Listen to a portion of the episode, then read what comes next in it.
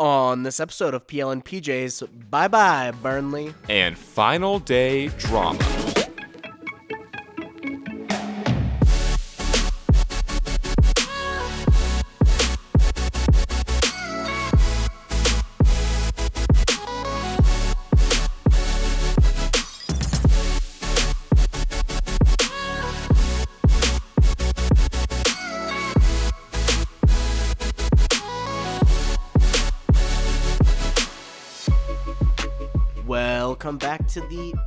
Premier League podcast with a dress code.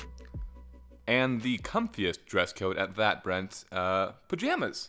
And Jake, here's what I'm starting to think is maybe by next season, we really got to figure out which one of these we're going to run with. Let's just workshop it. Um, Really come up with a tagline that we can stick with. I don't know. This we don't have that much time to come up with it. Sure, yeah, we're really swamped. Ooh, this summer's gonna be busy. But wait a minute, Jake. It's summer. Ooh, it is. Season's over. sad. It's all wrapped up. What are we gonna do with our weekends? Um, probably the same things we've been doing. Yeah, no, I don't think the schedule will change a lot other than having soccer on like a few times. Sure, yeah. Ooh, but the Um, MLS. Yeah, I'm super excited about the MLS. I fan. love watching Major League Soccer. Uh, but Brent, a dramatic last day to say the least. I would say more. More. I would say one of the more dramatic ones that I've seen in my lifetime. Um, definitely for me as a more recent Sure. viewer, I would have to agree. Yeah, I, I think not only because of the drama in so many situations, like whether it be top four, top of the table, relegation, whatever, the way that things transpired with Villa going up on City, City having a five minute comeback to score three goals to win the Premier League. Liverpool, Salah celebrating, thinking that he won for Liverpool, running to the crowd. Have you seen that picture of the Yeah. guy in the crowd holding up his hands to be like, it's 3 2 and the other one? And he looked very sad. Yeah. Yeah. But then also on the flip side of it, because frankly the Spurs Arsenal stuff not that exciting. Spurs handled Sure. their business very well. Um, Son did end up getting Golden Boot, so our prediction was correct. The the two goals, right? Yeah, we're the best betters in the world. That's what people say. Mm-hmm. So stay tuned for this week's. But all that to say, the relegation fight got so exciting. I told you, I was screaming at you over text to turn on the Burnley game. Because when they heard that Brentford had equalized, like you could tell it went around the stadium and everybody got excited. And, you know, it looked like all that they needed was a draw. They were peppering the goal. I mean, it was just end to end Newcastle counterattacks on the but just Burnley pressure, pre- and that's what you love about the final day. Yeah, um, I really thought Burnley was going to get one back. It didn't end up mattering because Sure. Leeds got a second. But yeah, I, I will say about the relegation battle on that final day, I think if you know the outcomes had changed at all during the actual match day, that would have been slightly more exciting because as soon as Burnley went down um, and Leeds went up, it never changed from that point. Sure. Um, but no, it was uh, a frantic fight for Burnley in those like 20 minutes where they were just shooting all over the place. Yeah, and I will say Brentford did Burnley no favors. Clearly, they wanted to be the only B named team Nice. in the Premier League because, look, you can't control the injury, but to have Thomas Frank, what were you going to say? You- Bournemouth. Oh, right, they're coming Yep. up. Well, you know, maybe they didn't want three. anyway, Burnley got no favors from Brentford, who Thomas Frank made three quick fire substitutions in the middle of the second half to go for a win, which Burnley would have loved, to then have Ajer get hurt and go down to 10 men, and then have Sergi Canos get a red card on a double yellow within the span of a minute and 30 seconds for taking his shirt off in a celebration and then doing a late tackle on Raphinha. Being down to nine men for the rest of the game, I mean, Tough. yeah, that's as much as I love those bees, not necessarily uh, what you love to see from Premier League side. But Brent, they had the freedom to do all that because you know their fate was not on the line. They took care of business, um, you know, way beforehand, and really, uh, Burnley didn't, and that's why they had to push for that uh, equalizer, which then never got and did not matter regardless, and it's the reason why they're dropping. Yeah, and and they are who we're focusing on. Jake, what I want to ask is, were the signs there from the start of the season that Burnley would be in trouble this year? I wouldn't say from the start of the season. They kind of started as they always do, you know, nicking points here and there, but not really looking like a dominant team. We've never seen Burnley look like a dominant team. Um, but then it really just slowed down about halfway through, and they never really recovered. What I would say is, I I would say the signs were there only Okay. because they came off the last season, and I may be I know that they did not win seven of their final eight matches, but I want to go so far as to say they might have lost seven of their eight. It might have been less than that, but they dropped a ton of points at the end of the season last year. Is the point? They were in terrible form and came into this season with a very tough opening schedule.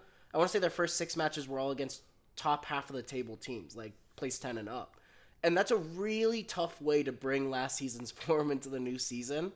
And they, I don't think they just they didn't bring in enough signings with fresh mindsets, fresh I guess you could say form to change things. Other, I mean, Cornet was great. He Yeah. did well.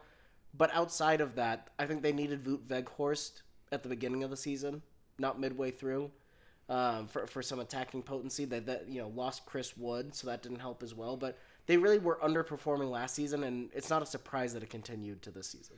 Yeah, well, Brent, you also mentioned that they played a tough first run of fixtures to begin the season, which is one of the reasons why I didn't seem like it was a big deal because you know Sure. they weren't really expecting to pick up many points from those games.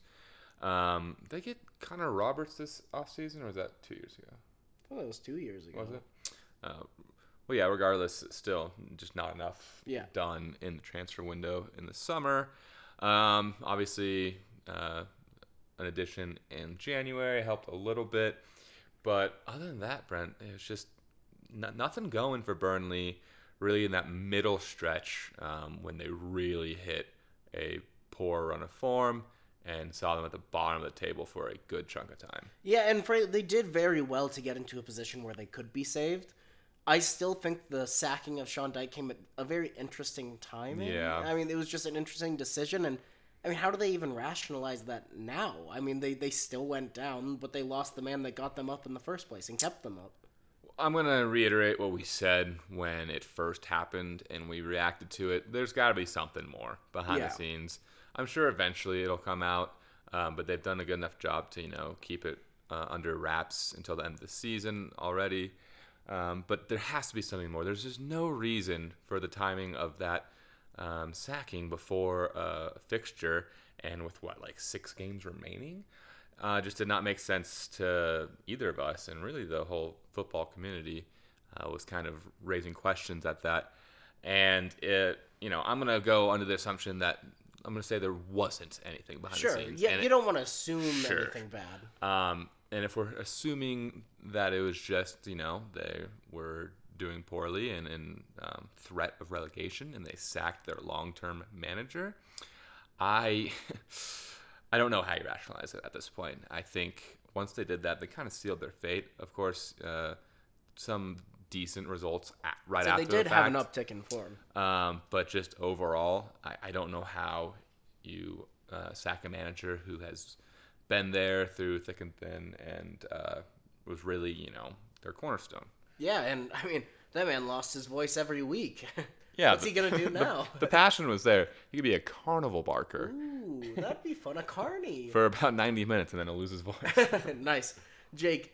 I guess really what my question is going down to next season for them is we often see teams get relegated and have to sell players at a discount price.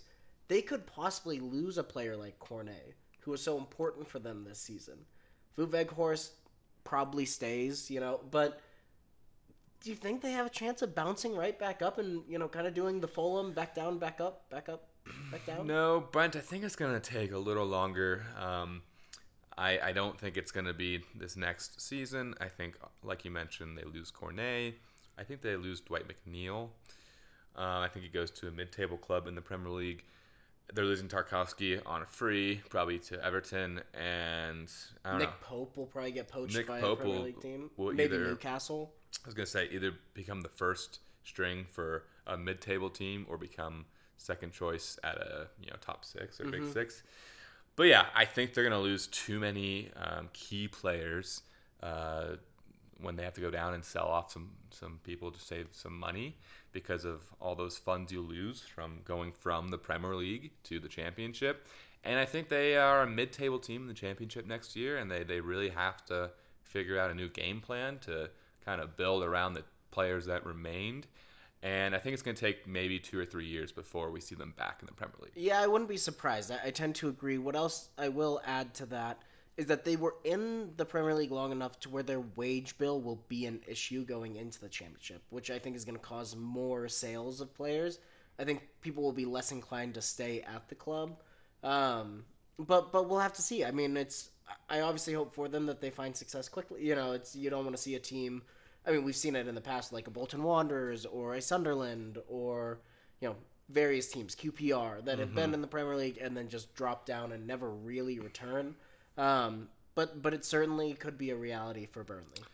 Yeah, and as you know, sad it is to see a team like Burnley that's been up for quite a while now. Um, I'm excited about the teams coming up. I think Bournemouth and Fulham, who you know, obviously up and down, up and down, up and down.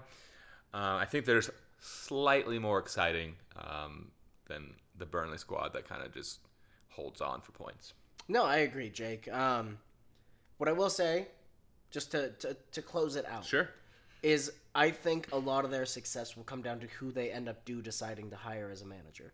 Because whoever comes in will be replacing a legend of the club. Presumably they're not going to sign Dyche back. Um, but but it'll really come down to that for him because they have such the players that they've recruited. Dyche has been there for so long that the players very much match the personality and play style of him. So if they don't bring in somebody that matches that personality and play style, I think they'll struggle with kind of a disheveled team in terms of personality types. If somebody comes in and wants them to be creative and expansive, which not they can't be in the championship, Right. You just have a lot of, I guess, left over from Dyche that I think could be maybe an issue for the new manager. Yeah, I agree. Um, might be tough to find an exact fit there, but if they find something close enough, you know, maybe it's just two years in the championship and they're back up. Uh, but that remains to be seen, Brent. Um, on the other end of things, Manchester City won the Premier League on the final day, coming back from a 2 0 deficit to Aston Villa. They scored, what, three goals in Five minutes. Three goals in five Yeah. minutes? Oh my gosh. I was going to say 10 or 15. No, Five. it was five minutes. That's ridiculous. Um, it was, you know, thrilling to watch yeah, and uh, heartbreaking for Liverpool, who, you know, took the lead so shortly after City started their scoring. But Well, and I did send you the tweet right after of uh, Steven Gerrard has the distinction of being the only person to bottle a Liverpool title both as a player and as a manager. harsh, But true. but true to an extent. Um, It looked Yeah. like they were there. I. Aston Villa, I mean. Like, you thought they were at least going to get a draw out of the game. I sent an unfortunate text to one of my friends who is a Liverpool supporter. I said, Aston Villa do not look like conceding two goals here. And they conceded Ooh, sure enough. they conceded three about ten minutes after I sent that text. And he's like, I think you jinxed uh, Aston Villa. And I said, Yes, I absolutely did. F- felt bad a little bit. Yeah. But in the end, it was uh, what two somewhat defensive-minded center midfielders uh, Yeah. scoring the three goals. Yeah, which I mean, you like. I feel like that's very Pep Guardiola. You know, a team like a squad goal in terms of the fact like it. They don't. They didn't have that star striker all season. They have question marks over Gabriel Jesus, who's pro- possibly leaving for Arsenal, and they weren't relying on that to win. It came from good play. Mm-hmm. I realized Rodri's goal, you know, not necessarily from good play, it was just more Sure. long range shot, but but even still, you know, it just kind of typifies the Pep Guardiola team mentality, I think. And it is fun to see Gundogan succeed. Like I've I've enjoyed him since he played for Dortmund. Um, and, and to see him succeed on what could have been his last game for City, I think is a really fun headline as well. Yeah, uh, I mean the first goal just a, a great header from him, and then um, his second, and then the third one overall was uh, just right place at the far post with a Yep. great Kevin De Bruyne pass. You know, Which is also very typical. we've seen that all year. Um, I was like, "There's no way he gets this ball." And then, sure enough, Um, so yeah, it was absolute scenes, if It you was. will, um, at the Etihad uh, when that third goal went in, and you know, I have nothing against Mo Salah, but it was kind of nice to see him think he just won the title. yeah, the reverse Aguero moment. That's what he thought that he had done. He thought that he much, had brought it to yeah. life, and he hadn't. Jake, what we we did kind of go over the the other headlines that we had. Congratulations to your Tottenham Hotspurs for reaching the Champions League. Maybe they can make Thank you, thank a you. run to the final again. Who knows under Antonio Conte? Uh, I'm but I have zero expectations going into Champions League next year. If we, um, you know, qualify for knockout stages, I, I'll be very happy. That's fair. What I will say, Jake, is is maybe the the bigger again because the, there wasn't a lot of drama around that. I think the real only other drama was West Ham failing to convert on the opportunity to make Europa League after Manchester United looked terrible against Crystal Palace. They lost that match. All West Ham had to do was win. Actually, I believe they could have drawn that game and still gone through because their goal differential was so much better than Manchester United's because Manchester United had zero and they had plus seven. Um, They lose to Brighton. they lost 3-1 to Brighton on the final Oh, day. they did. And so they really bottled a chance to get after getting to the semifinals of the Europa League this season, missed their chance to get back in the competition next year. And what I will say is I'm a little nervous for West Ham for next year because of it. Why do you say that, Brent? Because they're in the Conference League, or Because it uh, so with the World Cup next year, there's less international breaks going ahead. It's not four matches you know, or four weeks international break, four weeks international break. Sure. They're doing eight weeks straight of matches at the start. okay, and then cutting so that the players can go. And to add on Europa Conference League playoff matches as yeah, well. that's fair. And and for Amoya's side who already has such little squad rotation, they really rely on their core group of players. And Mark Noble's retiring. Declan Rice could be on the way out. Jarrod Bowen could be on the way out this summer. Probably one, not both of them. Hopefully for West Ham they can hold on to both. But they could really be in a tough spot next year with that many matches with such little squad rotation with no break to rest the players on the international duty. Yeah, I think it was uh, going into January in this season when we mentioned one of West Ham's needs was Yeah. to increase the depth of their team, which they did not They did during not. January. Um, they could definitely add people in uh, the summer transfer window, but I don't know. West Ham traditionally have not had that sort of financial backing. Right. So they could, you know, if they're thrifty, get some players on free transfers. But, you know, they blew their shot at Europa League. So the lure of West Ham is a little less because of it. So I think it's going to be, you know, like you said, tough for them next season. Um, maybe they pull a Tottenham and kind of crap out of the Conference League, um, whether it was intentional or not.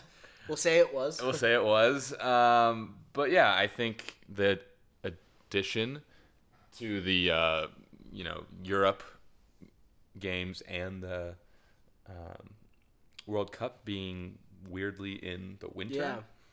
Um, not going to be helpful for uh, West Ham. So you could say we are predicting them to have uh, a less than good season. It's funny that you mentioned the word prediction, Jake. It's almost like you know the outline, and our next topic is our way too early predictions for next season. What? I wouldn't do that on purpose. Oh, so that was a coincidence? Definitely. Wow, good for Yeah. you. That's that's a wonderful transition. But now that we've transitioned Well, into yeah, it, if we're already going to be here and talk about it, Jake, what's your number one early prediction for next year? my way too early prediction for next year, number one, uh, these are in no particular order. I have Newcastle earning a Europe spot, whether it be, you know, the coveted Europa Conference League or uh, maybe even a Europa League spot, Brent. Jake, that is a way too early prediction Yeah. because we have no idea what their signings are going to be. Dare I say bold prediction? Very bold. Yeah, which was not part of the description. This was just way too early. Jake, but in terms of teams moving up the table, I too have a team moving up the table as my first point, which is Spurs to break into the top three, assuming they hold on to Antonio Conte. After it was announced today they will be adding an extra 150 million pounds into the squad, into the team for the transfer budget, for renovations, whatever it may go to. Conte now has a bit of a weapon chest that he can throw out into the market. Maybe they even sell Harry Kane for a hundred mil again. I mean, I doubt it, but like, Blasphemous. imagine if you give Antonio Conte, with top goal scorer, mind you, Heung-Min Son still staying with the team. Imagine him getting like two hundred million pounds to spend, two hundred fifty. Yeah, no. Uh, 150 is is quite the war chest to, to begin with, and I saw a secondary report saying that all of that is going towards Antonio Conte Wow. and his uh, potential signings. And if that's true, um, it's an exciting time to be a Yeah. Spurs fan. So uh, yeah, Brent, I, I I love that. Yeah, I thought you would. Do you also love my second one, which is Jack Grealish will be one of City's best players next year? I'm not saying he's going to overtake Kevin De Bruyne, but I could see him being Haaland's new Sancho, the winger that is creative and direct that will just set him up with passes on a platter in front of net. Yeah, um, I could definitely see that. Obviously, with the heavy rotation, I, I hope he gets enough, you know, game time Sure. where he can prove himself as City's best player. But yeah, I think after you know a year getting adjusted to City's style, I think it's not unreasonable for him to become their um, most important player. Not you know You know, at least in one of them. one of their best wingers, players in general. I sure, think. sure. He's gonna turn into Either he'll have a huge step up. turn into what Sterling was two years ago. Right. Yeah. And what he was supposed to supposed be the to continue to be. time. Yeah. Exactly.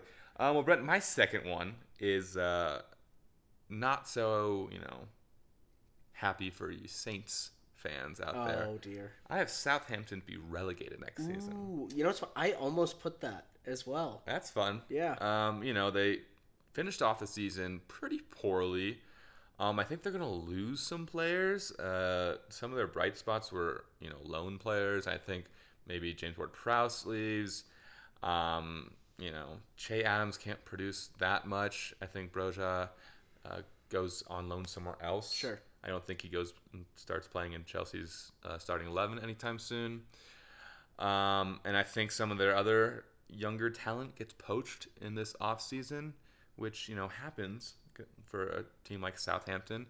And I don't think they sign. And for an egg yeah, poached. no, I got it. Okay. Um, and I don't think they do enough to supplement what they lose in the summer. And I think they uh, they find themselves in the bottom three at the end of next season. Wow. I I dislike it for Saints fans, but like I said, I was pretty close. But speaking of that kind of relegation spot, I have if they get promoted, Nottingham Forest to be next year's Leeds of last year, Brentford of this year, the overperforming promoted team. Okay. If they don't get promoted, I have Fulham to finally stay up and not just go right back down. I like that. Yeah. Um, you're kind of covering your covering your bases. Well, it's just because we don't know yet. Sure, you know? sure, sure. Not until it's Sunday. Um, but we're both rooting for Forest. I think so. Um, I would so love to see them back in the Prem. I'm sad that neither of us are going to be in town and probably not going to watch it. Yeah. I'll be on a plane. I'll be. No, Camping. I might be watching it Okay. because I, I I will be in a house at that point. Okay. So just you. Yeah. Sucks. Shoot. Uh, but Brent, my final, way too early prediction for next year. I have Heung-Min Son to repeat as Golden Boot winner. I think Kane has really, you know, come into his own as a, an elite passer of the football, and I think that continues into next season. And Son just, you know, gets a lot of not tap-ins, but you know, relatively easy finishes. Conte is slowly converting Harry Kane into a center defensive midfielder. a ball playing specialist. The man tackles like it. Yeah, I know. It's, uh, the man he presses just fine. I mean, he could sit right there and do a job. I'm sure. He had five yellow cards this season. Yeah, look at him. as a striker. Yeah. Um, I could see it absolutely. Yeah. Um, but yeah, I think especially with um, Conte's system, with the good wing backs going forward, Sessegnon and then Doherty when he's healthy, um, they really could pick a pass, and I think that's going to continue into next season with you know a whole summer of you know just getting to know the manager more and maybe some new signings. I think it bodes well for Heung-Min Son, and he repeats as Golden Boot winner. All right, Jake. Well, then I've got one last question for you. Which team regresses the most, and which overachieves? Over overachieves? Overachieves? Overachieves next year. Was there a debate about? There's a debate in my own head. Was like, I know this isn't right, but I still said it. Um, well, Brent, I think the team that overachieves most is uh, I'm gonna go with Bournemouth. I know you picked Yeah. Forest to kind of You're be kind of picking the only other team I didn't mention. Yeah. That's kind of frustrating. Sorry about that. Yep. Um, but I think everything has, you know, been going up for them, and they made some good January signings. And I think, you know, obviously teams that come up to the Premier League usually get some more signings in the summer before. So I think they're going to continue that trend, and they're going to get one or two good additions. Um, and we see them around the 10 spot. Wow. Okay. I have Aston Villa as my overachiever for next season. Interesting. I think that with now more time to settle down, Lam, uh, I'm sorry, not Lampard. Uh, Gerrard can get the team set up in a way that he wants. Can bring in some players that match his style, keeping in mind that none of the players that are in the team currently, other than Coutinho and now Kamara on a free, who I think is an amazing signing for them. Mm-hmm. The rest of them aren't his players, and he can grab players that I believe will match his plays. I think Digne is already a great start. I think that Matty Cash is going to be a great player for them as well, but I could see them bringing in a new center, new center back, you know, a more dominant one, as well as possibly a, a new winger Okay. because things haven't really worked out with the Buendia thing. They do have Coutinho on a permanent now They have which Bailey is great. still? They do, but he's so injury prone, you never Sure. know. Um, but I could see them really making a push out of the bottom half of the table next year. I'm not saying that they're going to be like top six, but I could see them finishing in like eighth, seventh, something like that. Okay, yeah, definitely possible. Um, the the tools are there. It's just whether uh, Gerrard can, uh, you know, assemble it. Yeah. Um, Brent, my underachieving team. I don't really have one specific. I think uh, two we've mentioned: West Ham, Yep. and then Southampton. I, I mentioned earlier. I think those are the two I'm gonna highlight. I think um, they're gonna both finish two to three positions below where they finished this season. Um, and that's all I'm gonna say about that. Jake, I have a caveat to mine, which is just if Christian Eriksen doesn't re sign for Brentford, I have Brentford as struggling next season. Well, they were in awful form before he arrived. They were granted they did have a lot of injuries in the middle of the season that did coincide with that, not only including their goalkeeper, but I think because they performed so well this year, you could see players like a Rico Henry getting picked up by a higher table team, right. um, who who is so important for them. Pontus Jansson as their captain is getting older. I, I just think they could take a step down, especially if Eriksen leaves. But my other one is Wolves, who, for all intents and purposes, in my opinion, overperformed because of how good Jose Sá was this year. I don't know that he can be as crucial for them again next year. And I think if they don't get their recruitment right, they're really going to struggle next year. Yeah, Brent, I think I agree with you. Um, you know, they had some injury problems of their own, but they got Pedro Neto back, who I think is a pivotal part of that Yeah. attack. And if they can keep him healthy, I think they have a chance. If they can keep him in general, Right, he might yeah. get poached as well, uh, much like the eggs that you Haha. mentioned previously. But yeah, I, I think Wolves could be in for a tough season. Um, but yeah, uh, those are our most likely to regress and over Acheves Achoves. and Choves. Anchovies. Um, which just leaves one last part of this episode. And I know what you're thinking. I can't wait to be surprised with a bet this week. Well, guess what? There's no more matches in the Premier League, so we have instead highlighted some other odds that, frankly, I still found surprising. One other odds, to be precise, Brent, Right. and it is for the uh, Championship playoff final. thank you Yeah. words were failing Yeah. to come to Yeah. my mouth.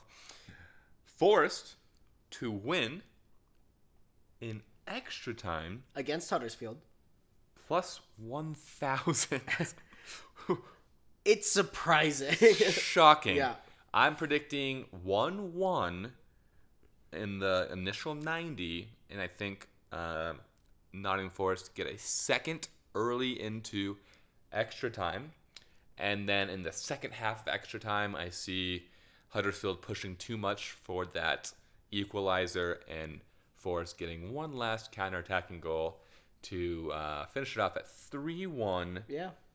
Forest in extra time. I saw it a little differently, being both teams afraid to make mistakes because there's so much on the line. Look, H- Huddersfield isn't as good as Forest is as a team; like they just simply aren't. Forest are better, but because of the history of Forest and because they've been out of the top flight for so long, Yeah. I think there's so much pressure on them to succeed. I could see it being a stalemate through regulation, Okay.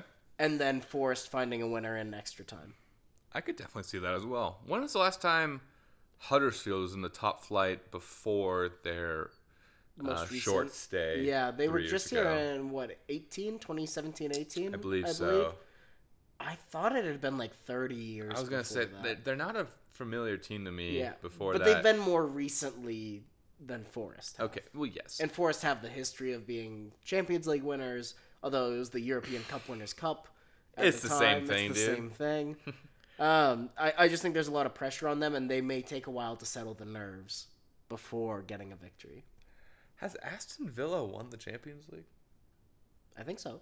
Because do you see that video of them singing to the City fans, the Champions Oh, yeah, League of you'll- you'll winners never say or- that. of Europe? Yeah. You'll never win that or sing that.